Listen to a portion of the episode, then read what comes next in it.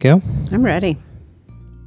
Do you know that one of the cool things that the kids are doing on podcasts these days is they start by doing a little chit chat banner, little anecdote that's totally unrelated to the rest of the podcast. I didn't know that. Do Yeah. You, do you want to chit chat with me? Well, I just was gonna say, you know how in our old house that we just left, there was an abandoned house next door, Yeah. And in that backyard there was like a brick chimney kind of thing structure. yeah, that's I pretty remember cool. it. hmm And Brittany wanted to steal that for like the four years we lived there, and I always said, I'm not a thief, I'm not stealing something, it doesn't matter to me whether someone lives in the house. Yeah, that makes you look more spiritual than she, but go ahead. Well, you know, if it looks like it and it happens, if it sounds like a duck and quacks like a duck, I'm I'm following you. yeah. So the people who moved into our house stole it on like day two. And They did not. they, yeah, they did. So well, now you can steal it from we're them. definitely more spiritual than they are, for sure.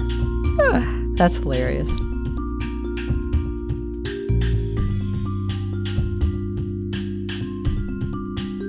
Everybody, welcome to the North Star Community Podcast. I'm Scott. I'm Teresa.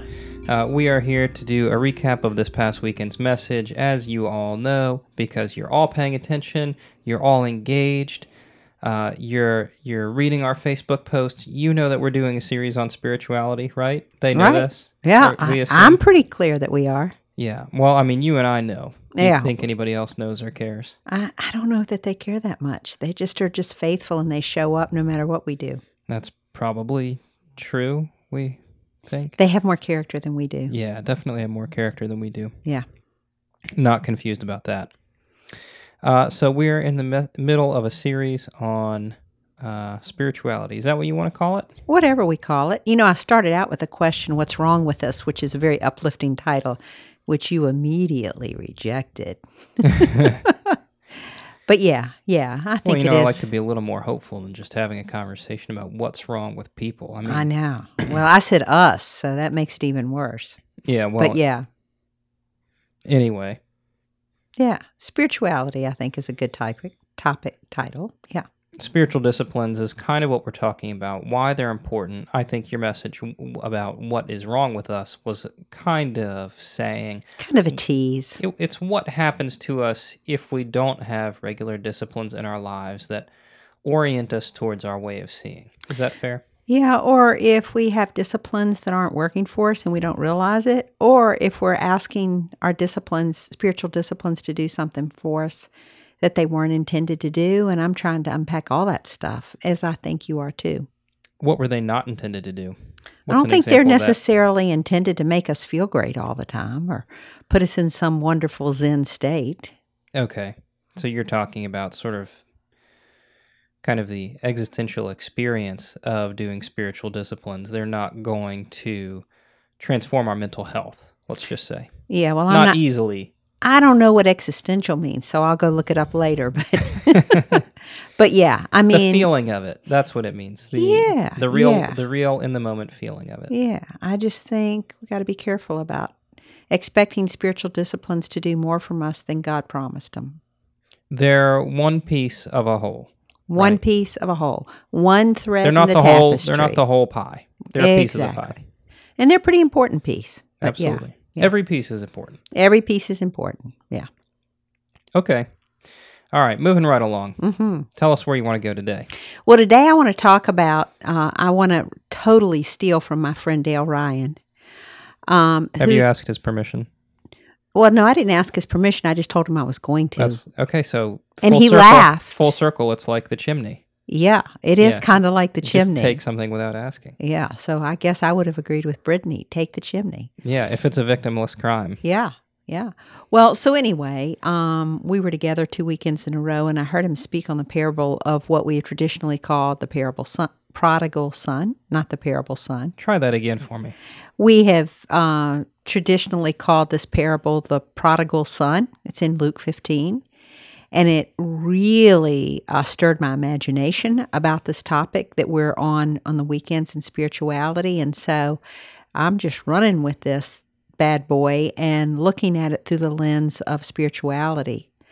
Um, and the thing that really caught my attention is uh, Dale uh, renamed the uh, pro- uh, the uh, parable, which I didn't know was legal Um, well, those headings are all made up anyway. I know, so why not? Yep. And he calls it the parable of the running father. And I love that so much. Say more about that. So he's really, by renaming the parable, has really given us permission to put a different emphasis on a different syllable, right? Okay. Hmm Um, and uh, it really, So, what you mean by that is historically, we talk about how this son has messed everything up. He's completely destroyed his life, but he's not totally hopeless. yeah. So what's wrong with us or what's wrong with him? Hmm So, you know, it kind of fits the tease of what I started with in this series, but it doesn't bear the weight of the meat of the message that I want to get to in this series, Okay. which is uh, transformation as opposed to change. Okay. And could I So- unpack those two words? Yeah, but to take a step back, you said changing the emphasis. So Yeah. we're changing the emphasis from the former emphasis is there's a messed up son.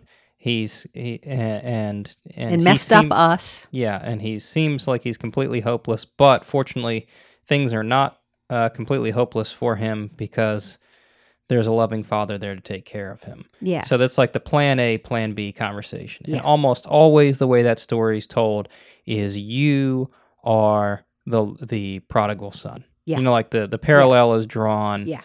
You Pick one. You're you- either the prodigal son or the older son, but you're really screwed up either way. I, I would say like 100% of the time I heard that story told, it's you're the prodigal son. And I'm not saying you're wrong. I, I think you're right. You can be every character in every story. But, right. um, you know, it's you've messed up your life, even if you don't know you've messed it up. This is how shaming we are, right? Yeah, I'm not yeah, saying this is yeah. the message. This is the message I received.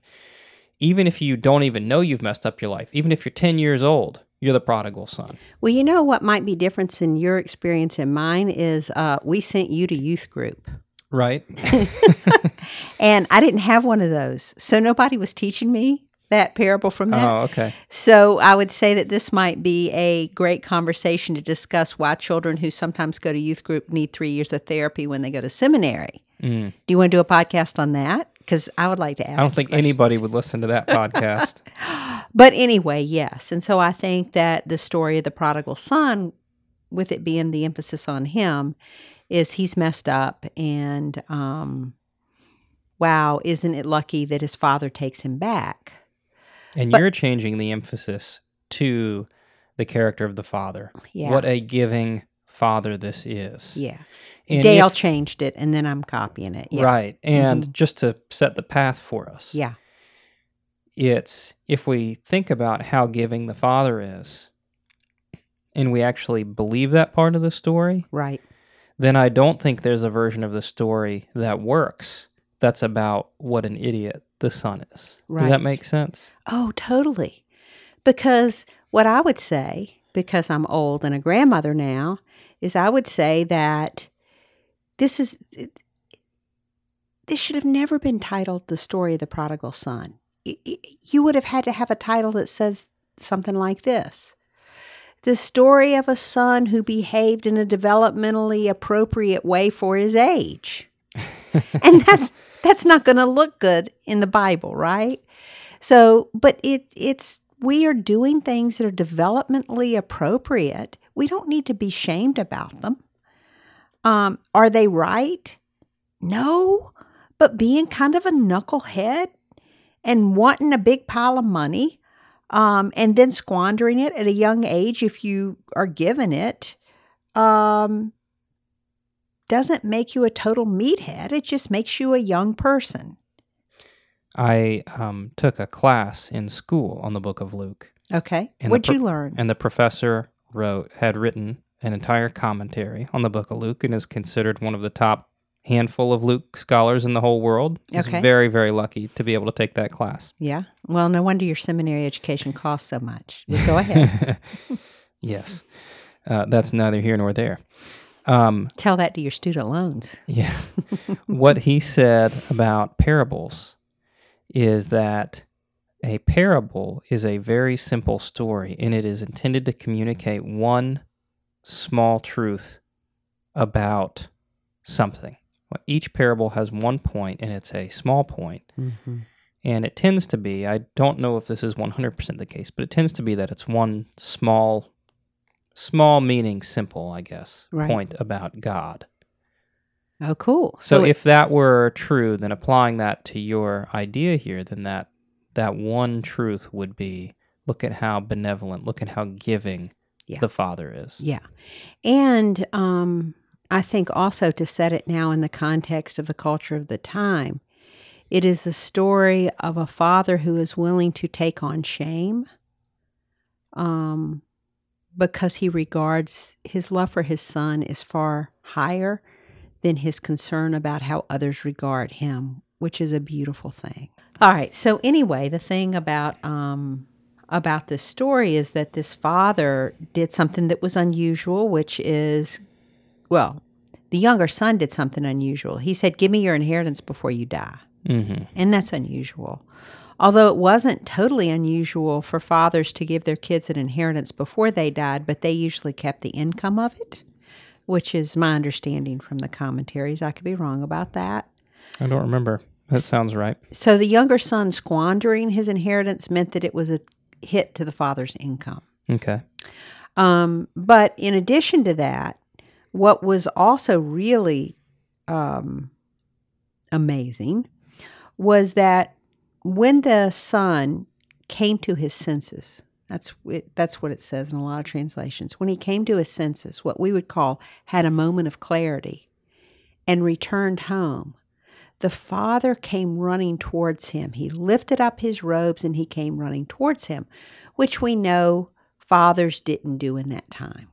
Knees were not supposed to be seen, and fathers um, of large estates were not supposed to run across the fields. Mm. And um, so I love this image of the running father because as a parent and as a grandparent, I understand what that means. So when you tell me that God is a God like a running father, that really helps me understand who God is in a very visceral and personal way. hmm And I love that. Yeah, that God um, is the kind of God that's willing to pursue his people. Yeah. And, Not just a God who's standing back watching, ambivalent, right, cold. judging, going to make you pay, you know, say, well, you got to come back and earn your keep and be a hired man because you've squandered not only your inheritance, but you've reduced my annual income. So you need to make up on the accounting les- ledger for something. Which is what the, interestingly enough, we do a lot of talking about the differences between their culture and our culture, Mhm. right? So that's that helps us unpack some of these texts as things are different then than they were now, yada, yada, yada, whatever. Right. A lot of it's boring stuff. Sometimes it helps. Right. But in this case, that's exactly what that son is afraid of. Yeah. And I know very few people who are not afraid of the very same thing. Exactly. Exactly. And instead, what happens is the father plays the role of the fool, runs across the field with his robes a flapping, um, and um, tells the servants, "Bring him, bring him a great robe and a big ring." Um, and he honors the son and throws a big party, and you know, uh, skewers the fattened calf and all that uh, for the son. So it is just this picture of this father who is extravagant in his love. And so when we think about um, spirituality, It's almost a maternal image in terms really in terms of stereotypes. yeah, yeah, it really is. And um, uh, it in terms of now drawing that back to think about what that means for us spiritually, if we're thinking of the stories of prodigal son uh, story with that emphasis, maybe we're thinking about what we have to change to not be a prodigal. But I think this is a story that invites the freedom to transformation because this is the kind of Heavenly Father we have. Uh, is what you're saying if this is the kind of God we have, then how would that change things? Yeah, Okay. that's what I'm saying. All right. What are your ideas? Well, I've only got a couple. Um, and I think that they spring out of this differentiation between change and transformation. Okay. So, can I unpack that? Yeah. I mean, we're 15 minutes in, and that's where you wanted to start. So Okay. Well, who who knows how I long think- this is going to go? I think that chimney story really got us slowed down. So, Yeah, I think so. um, but anyway, um, let's think about change. Yeah. Change is Uh, change is the natural spon- response to believing that we are somehow a prodigal and need to be improved. Let me give you an example. hmm This is a silly example. sure. Um, sometimes late at night when I come home after a long day, I'm really stressed out. I've had my dinner. I'm not really hungry, but I want something to munch on. So I go to the pantry and I say to myself, hmm, what's in the pantry that's a nutritious snack that I could eat? Inevitably, if I've had a stressed out day, I end up with a jar of peanut butter and a spoon in my hand, and I'll eat one to three tablespoons on a moderately stressful day and uncountable tablespoons on a high stress day. Now, this is not good for my waistline. But what it does is it soothes me in some way. I don't know why. Um, it doesn't really deal with my anxiety, but it's sort of like a way of self soothing that's not particularly productive.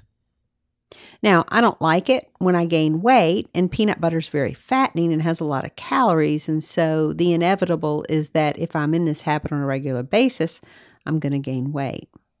So, what I've done over the years in a commitment to change, not transformation, is find ways to eat peanut butter like that's lower fat, that's you know, maybe not quite so much, whatever. All I'm doing is tweaking the change.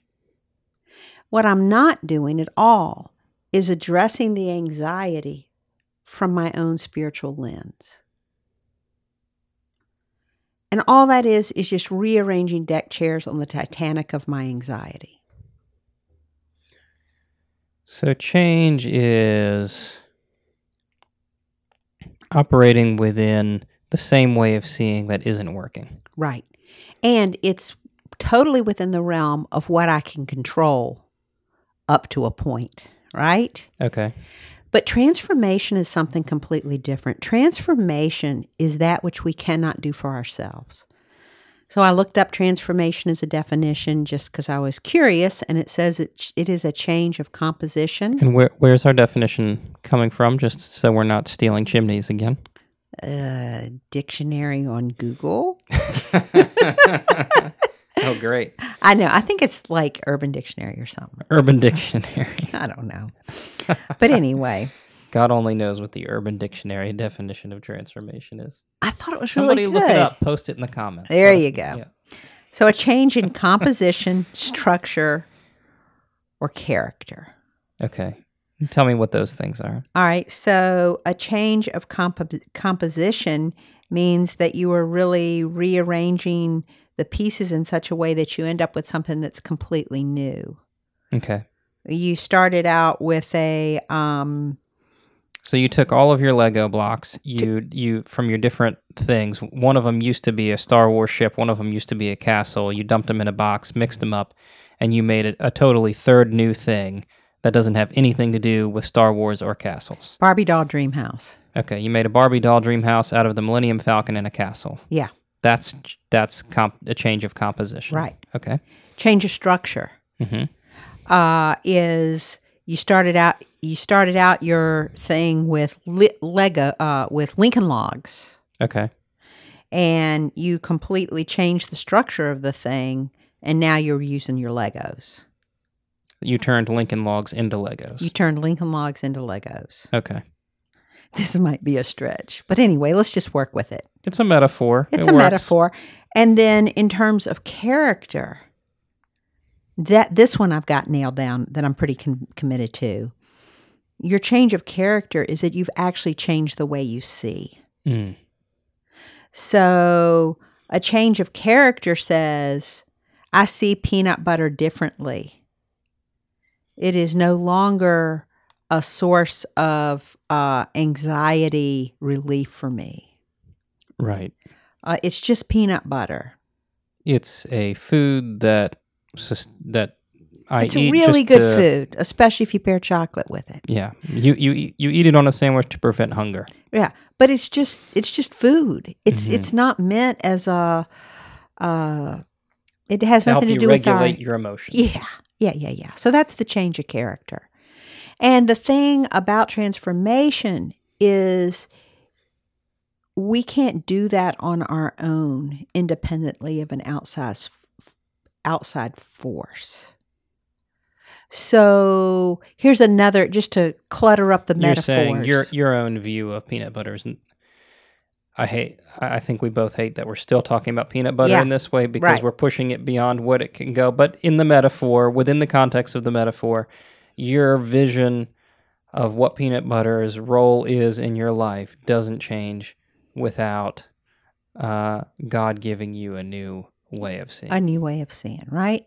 And you might sub out peanut butter for chocolate, or you might sub out chocolate for weed, or whatever.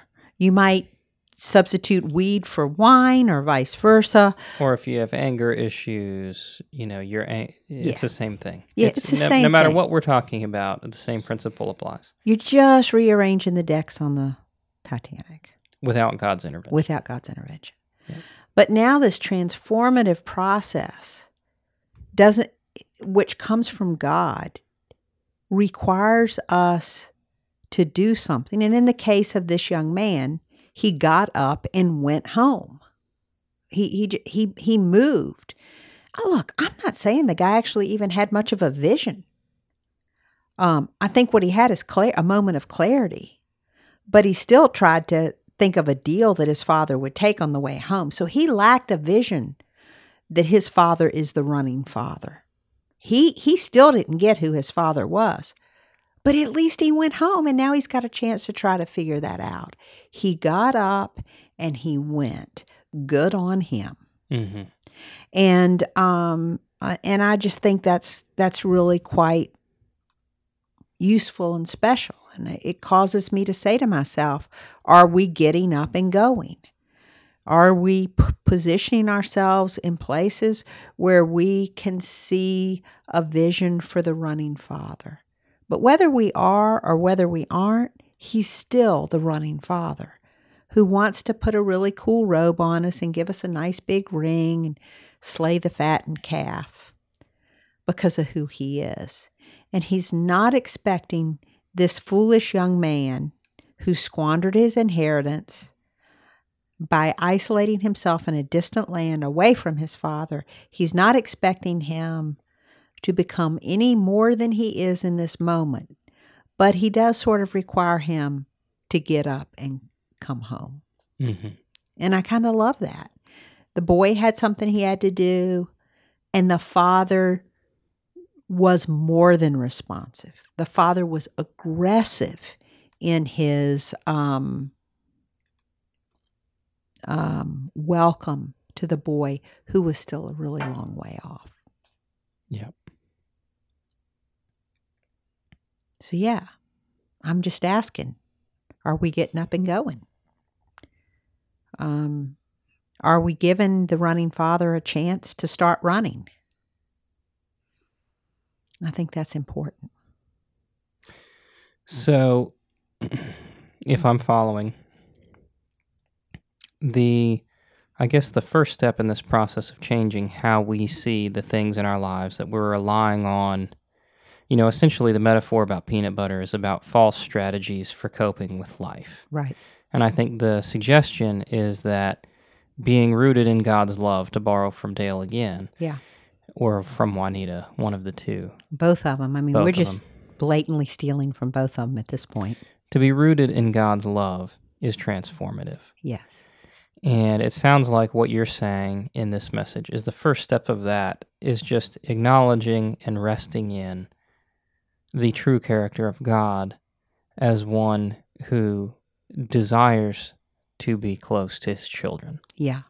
And I use three particular words to describe it. And I would show I would suggest that the young boy showed a contrast to that. Stillness, silence, and solitude. Right. As opposed to the young boy who was eager to get on with making his own way, um, actively sought out status and security with his inheritance, blew it, did not have a still mind in returning to his father, but instead was in his head strategizing what speech he was going to give. Um, was isolated, but not particularly experiencing the solitude that we're suggesting, the spiritual discipline of just really getting with yourself and saying, "Who am I, and who I want to, who do I want to be, and how am I going to be that person?" He didn't do any of that. He took an inheritance he hadn't, uh, hadn't hadn't been old enough to work much for. He squandered it in a way that showed a lack of a strategic plan for his life other than he seemed very committed to prostitutes. So there is that. Doesn't Um, say that, but You what? it doesn't say that. Well, I one mean- one can assume. One can assume. I think it does say that. Does it? I think so. Anyway, go check it out and uh, reply. Post in to the us. comments. Yeah. Post in the comments who was right, the mother or the son. That's right. Um, and then um, We'll send you a North Star Community notebook. Uh, whoever uh, is the po- first. Yeah. Whoever uh, replies to our our questions. So look up transformation on urbandictionary.com and uh, figure out whether or not prostitutes are in Luke 15 Yeah. in the parable of the lost son. And if you comment, then we will send you uh, A free chimney. we'll send you a North Star Community labeled notebook from Baron Fig. We have a bunch of them just sitting around. which are really quite expensive and lovely. So you should. They are they're really nice. One. I don't know They why, really are. I, I don't know why nobody's wanted one, but we have a lot of them. So I've enjoyed them. yeah, I like them. So anyway, to get back to the conclusion of this whole podcasty thing, um, I really um, just quite love the image of the running father, and I have marked out the prodigal son from my Bible notes um, because I really do think that you can do a lot to try to motivate yourself to change. But there's something very sacred about positioning yourself in a place where you can experience the gift of transformation from God.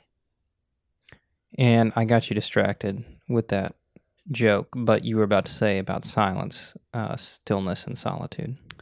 Oh, I think I said it, didn't I? Did you? Those three positions, the boy didn't have them, right? Okay. He wasn't silent. He wasn't still. He didn't ac- accept solitude. He he lacked a strong backbone and a tender heart with a mission for life other than spending his money. Oh yeah, that's where we got off on the prostitutes. yeah.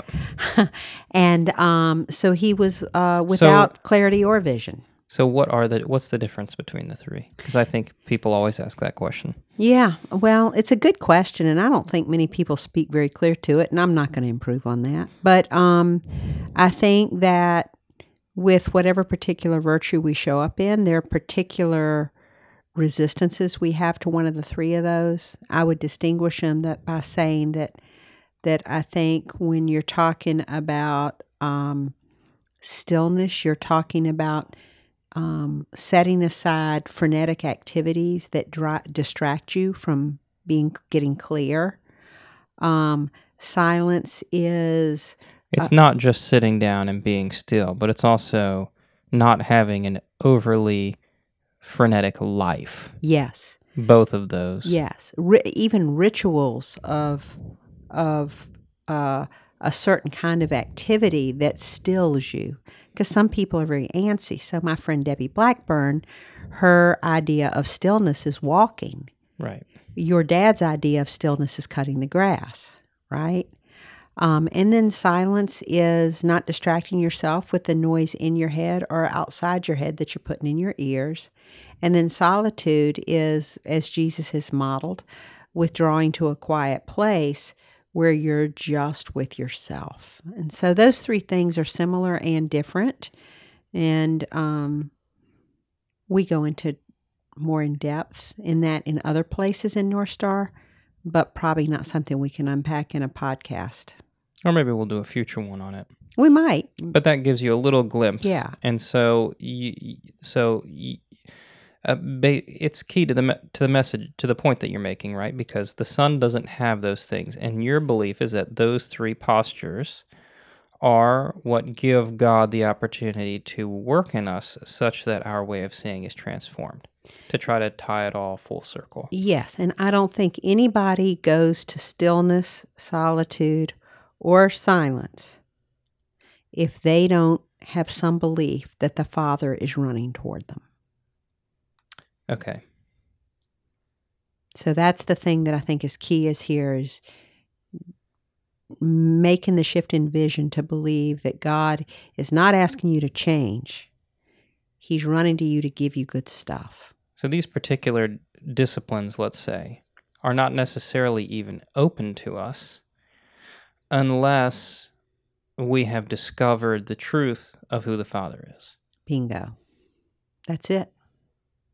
As usual, I take 40 minutes coming to a point and you find one sentence to clarify it all. It's only been 3118, and a lot of that was talk about chimneys. so- Okay. Well, I'm feeling better about myself. Good, son. This was fun. Yes. Thanks for having a conversation with me about this. Nothing else you want to say on the matter? No, not really. I'm going to unpack another uh, story next week that's going to talk about Jesus. Okay. There's a lot of stories about Jesus. But I'm going to talk about one particular story about Jesus and a woman at a well. Oh, okay. I see. Yeah. All right. Anything you want to uh, plug? Anything upcoming that you want people to be aware of that you're doing? Got the class coming up starting on October 22nd, which is also our community dinner night. Yep. So, uh, hope everybody will come out for that. Yep. And um, if you haven't been around lately, the Enneagram weekend with Suzanne Stabile. It's a Know Your Number if you've been waiting for one of those. It's coming up January 4th and 5th, I believe. It's the Friday and Saturday of the first weekend in January. It got rescheduled because of the hurricane conditions. Yes. And Uh, we really need help promoting that, getting the word back out to people because we were really hoping and had a huge crowd coming for it. And I sure would like to be able to have that again happen January 4th and 5th. Yeah, we had, and a lot of those were college students who are obviously uh, going to be back in school or, or at least getting ready to be back in school at that point. So, Yeah, we may not get all the college students we wanted to have, but uh, yeah, so let's replace Yeah, them with let's re- somebody better. yeah, Find find a better group. a better group than college students. Yeah. What are you suggesting? Yeah, Some millennials? Yeah, well, they are millennials, aren't they? Well, I don't know. They're kind of the tail end of millennials. Oh gosh, that I thought me feel old. You, you are old, so there you go. Yeah. All right, I feel how I feel real. But Okay, good. Well, thanks again, Scott. Appreciate all right, it. enjoyed it. All right, everybody. Hope this was helpful to you. Um, as usual, there's probably going to be music on this by the time it ends up on the interweb, and that music will be royalty free, which means that we didn't have to pay for it. Uh, but we do need to plug the artist, and the artist is Blue Dot Sessions. They can be found on the web at sessions.blue. Um, they have a lot of different types of music, and I think it's actually kind of fun to listen to at your desk. So check them out. Uh, they've done a lot of work, and we are benefiting from it without paying for it. So we're really grateful to them. Uh, if you have found our podcast and don't know about us, you can find us on the web at northstarcommunity.com. And uh, we'd be grateful if you uh, checked checked out our website and what we're doing, what we're up to. Again, Cool. Yep. Thank you for listening. Thanks for listening, community. We love you. Bye. Bye.